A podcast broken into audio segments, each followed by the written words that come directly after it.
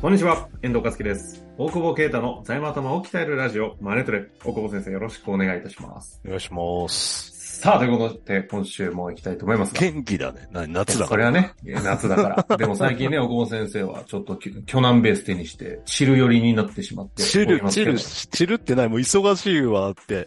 いや、なんかインスタだってね、なんかよくわかんない。なんなんていうんですか、提灯みたいなのあ持ってましたね、れさ、提灯、あれま、なんか間違えてか、結構高かったんだよね。で、転売しようと思って取っといたんだけど、ぴったりだなと思って、開けてさ、上もがっうちゃった。全然いなかったから、忙しくて。で、もう全部搬入日、い一日に決めて、ガンガ一気にン搬入してもらいつしてつ、俺がめちゃくちゃずっと開封作業してるって。 あーで、田舎のゴミ情報わかんねえからさ、全部分別ね。大変ねわかんない、文句言われるね。だから、全部うん家に持って帰って捨ててるっていう。 その方が楽そういうとね、けなげなとこありますよいね。や、だってなんかもう、結構先なんだよ、段ボールとかさ。もう持ってきた方がいいだろ、みたいなので。はいはいはそうそう。で、なんか、やっぱもう海の真ん前でさ、い。うん。いいよね。昨日、さあ、その、バーベキューやった時に、ほあの、家の真ん前にテント立ててさ、そう、写真撮りだった、撮りたかったんだけど、そいつらいたから、変な太ったさ、おっちゃんとかの裸っていうか、え撮り、映ってほしくなう。い映よねって ほしくない。でも邪魔だな、こいつらと思って。意外にあれこれ夏海の前邪魔されんじゃねえと思って。ほうほうほう。そうそう、それで、や結っ構ぱ遊びに来てるんですね、皆さん。結構海水浴来てて、で、ちょっと、へえなんかやべえ、あいつのトレーラーハウスみたいな目でこうざわついて見られて。あ、そう。ちょっとそれ、そうそうそムーフって感じなんですかいや、ムフフっていうか、なんかあんま、これ居心地悪いなと思ったけど。あそっちねカーテンつけてよかったなと思って。 えでも実際にさ、手にしてみてですけど、手にしてみてっていうかね、うんなってくると、いろいろこう、オプションで欲しくなってきちゃうのがそう人そうそ間うの差がじゃないんですかそう。それがちょっとまずいよね、なんか、ね。まずいですよね。で、そう、インスタとか見てるとさ、はいはい。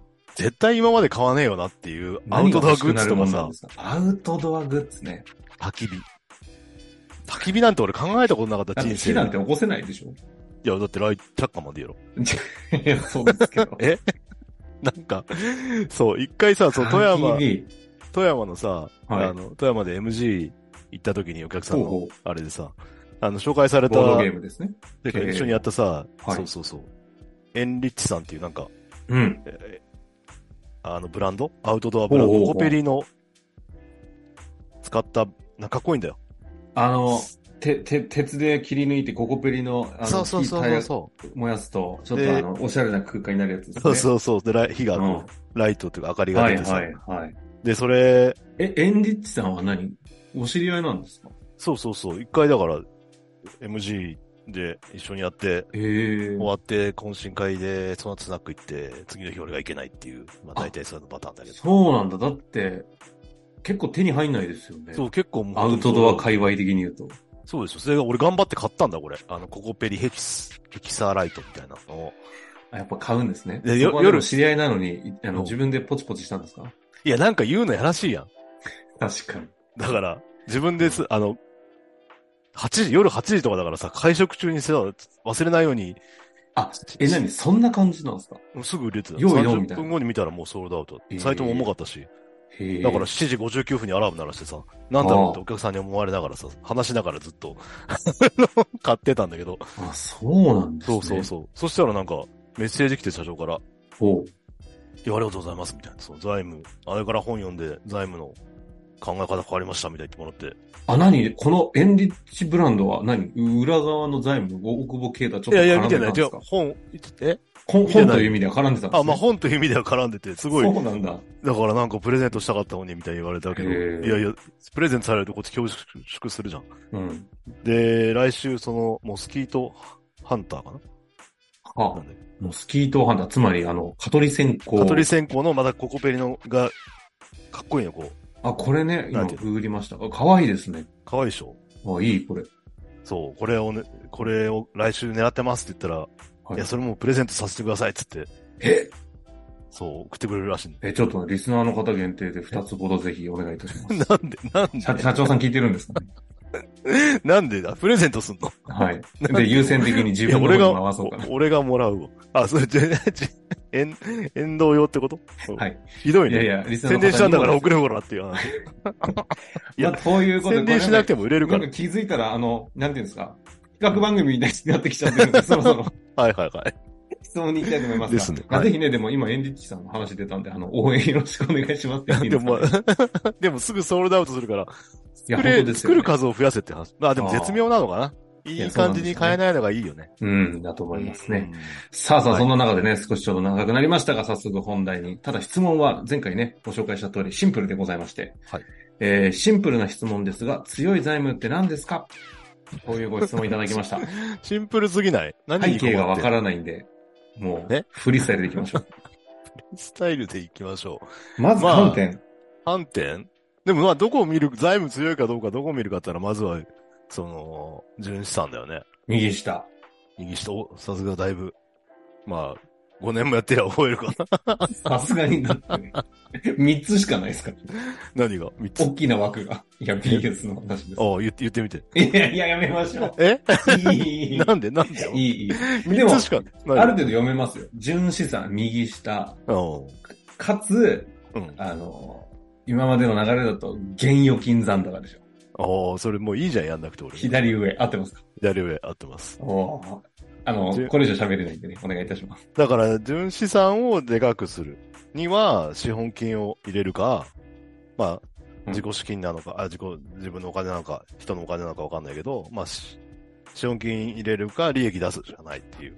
うんうんうんま割とそうね PL。のどうやってまず、純資産を増やすかって話ですね。そうそうそうそう。だからすごいお金持ちだったら、もういきなりし資本金100億円とかにすればすごい強い財務で、現預金100億円あるから、みたいな、まあちょっと一般的じゃないけど、まあ大体で もはいはい。 1000万ぐらいわかんないけど、中小企業ならね、資本金入れて、ね、でも資本金1000万入れるのって意外に大変だよね。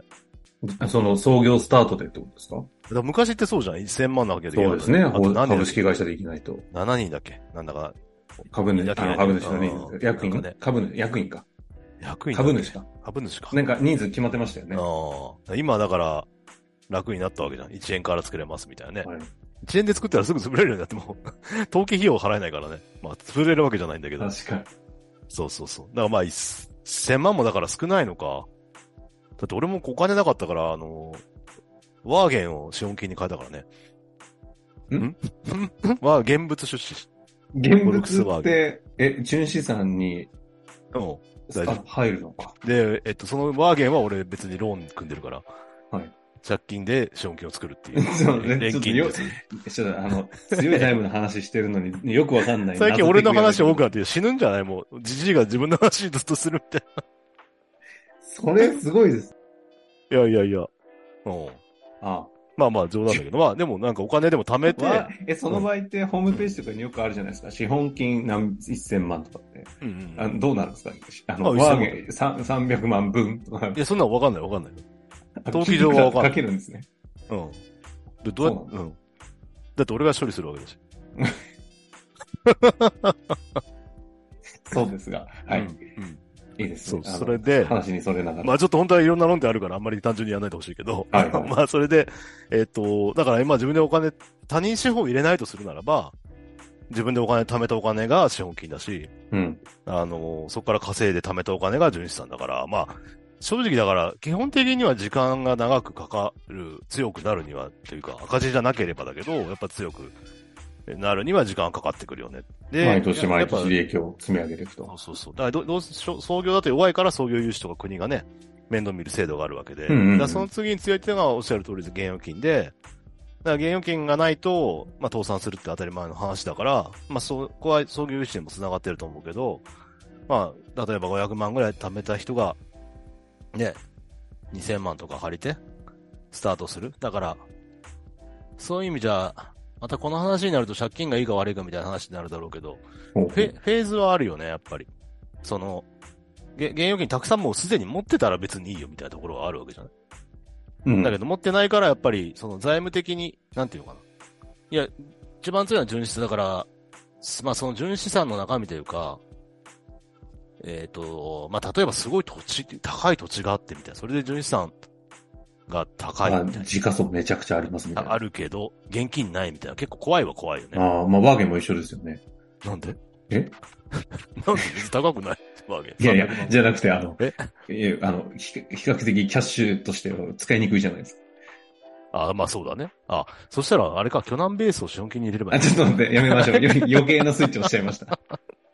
いやいや、だから、えっ、 と、南ベースを。いやでも例えばもう明は日い災害起きても絶対潰れないみたいな、3年ぐらい、わかんないけど極端に。はまあ1年ぐらいはもう、給料払えるとか。はいはまあ、例えばそんぐらいキャッシュあんなら、別にカレーでしなくていいと思うけど、ただそこにやっぱ行くまでの時間軸が、すごいかかるっていうか、その、い。うん。やっぱりその、なんていうかな、ちょっと年上の税理士先生と見解が異なってくるのが、やっぱ僕らの見ているところって、その、長、長い時間軸がまだないから、ね、そうするとやっぱ借り入れに頼って大きくするっていう手法が、まあ、えっと、バランスだよね。うん。うん。で、で、純資産強くなってきて、キャッシュもすごい溜まってきたら、それは別に借り入れしなくても、はいみたいな水準になればいいんだろうけど、だから借、借金というか、調達はだから、バランスだよ、本当に。その、強くなるまでのでもそう期か間青久保先生のところが調達が多い背景としても、やっぱ創業多いと比較的そうなりがちというのもあるわけですね。そう、うちは創業多くないけど、まあでも、そういう意味じゃまだまだ、アーリーステージというか、創業融資終わったぐらいの、プロパー借り入れるぐらいのところが、はもう結構問い合わせ来るけどね。だからそこなるをほど。要は年商3億から30億ぐらい。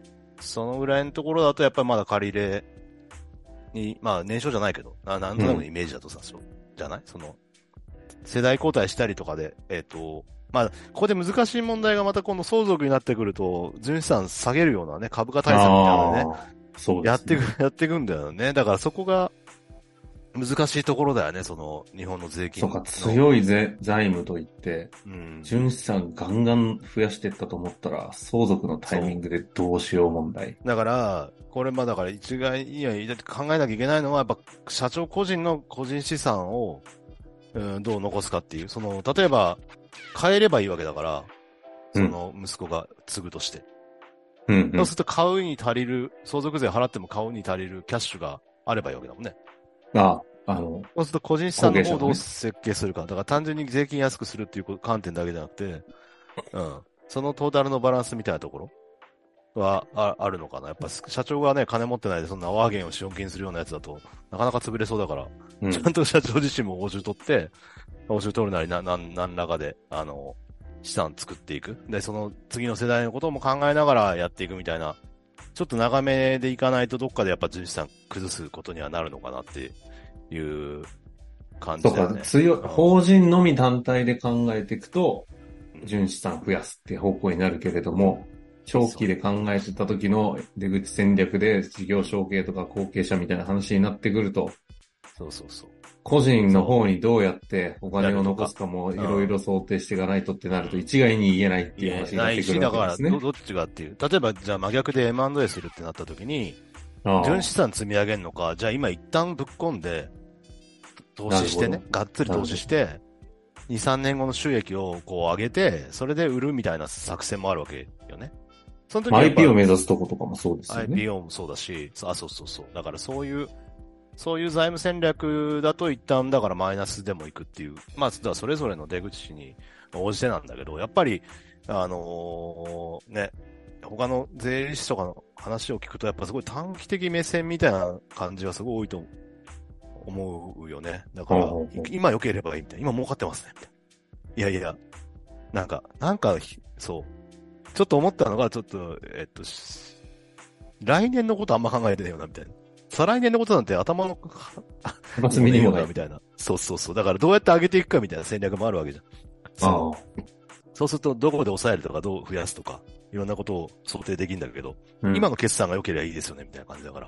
いや、俺来年も経営するけどって思ってると思う。さ、まあそれそすんなら、いもんですか。や、それすら考えてない可能性はあるんじゃない社長自身もやっぱ、そ、わかんない、専門的な話もあるからさ、税額控除いっぱい取るには、研修費どう調整するとかさ、調整しちゃいけないのか、ごめん。 えっと、でもうまく使っていくとかいう意味ではさ、今年税額控除が取れたからいいって話だけど、来年とまた関係するからさ、その増減額だから。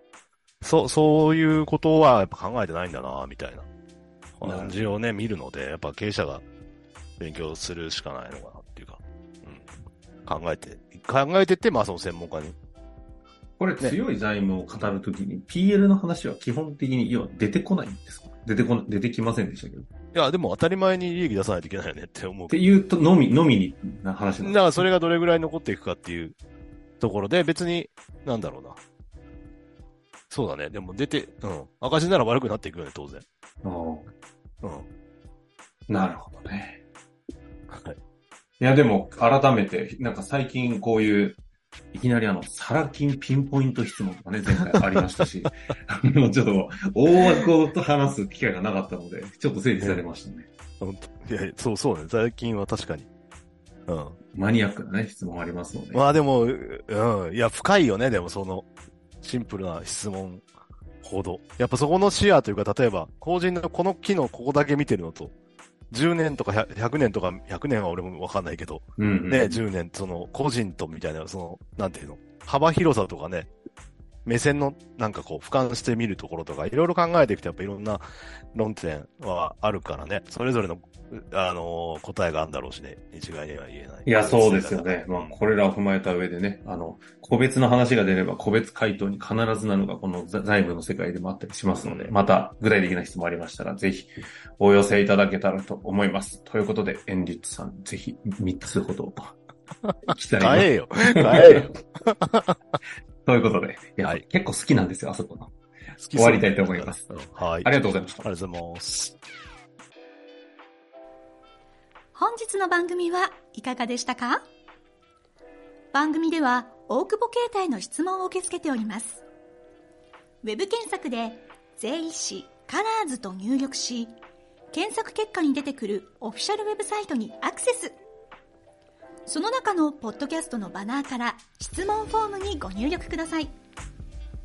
また、オフィシャルウェブサイトでは無料メルマガも配信中です。ぜひ遊びに来てくださいね。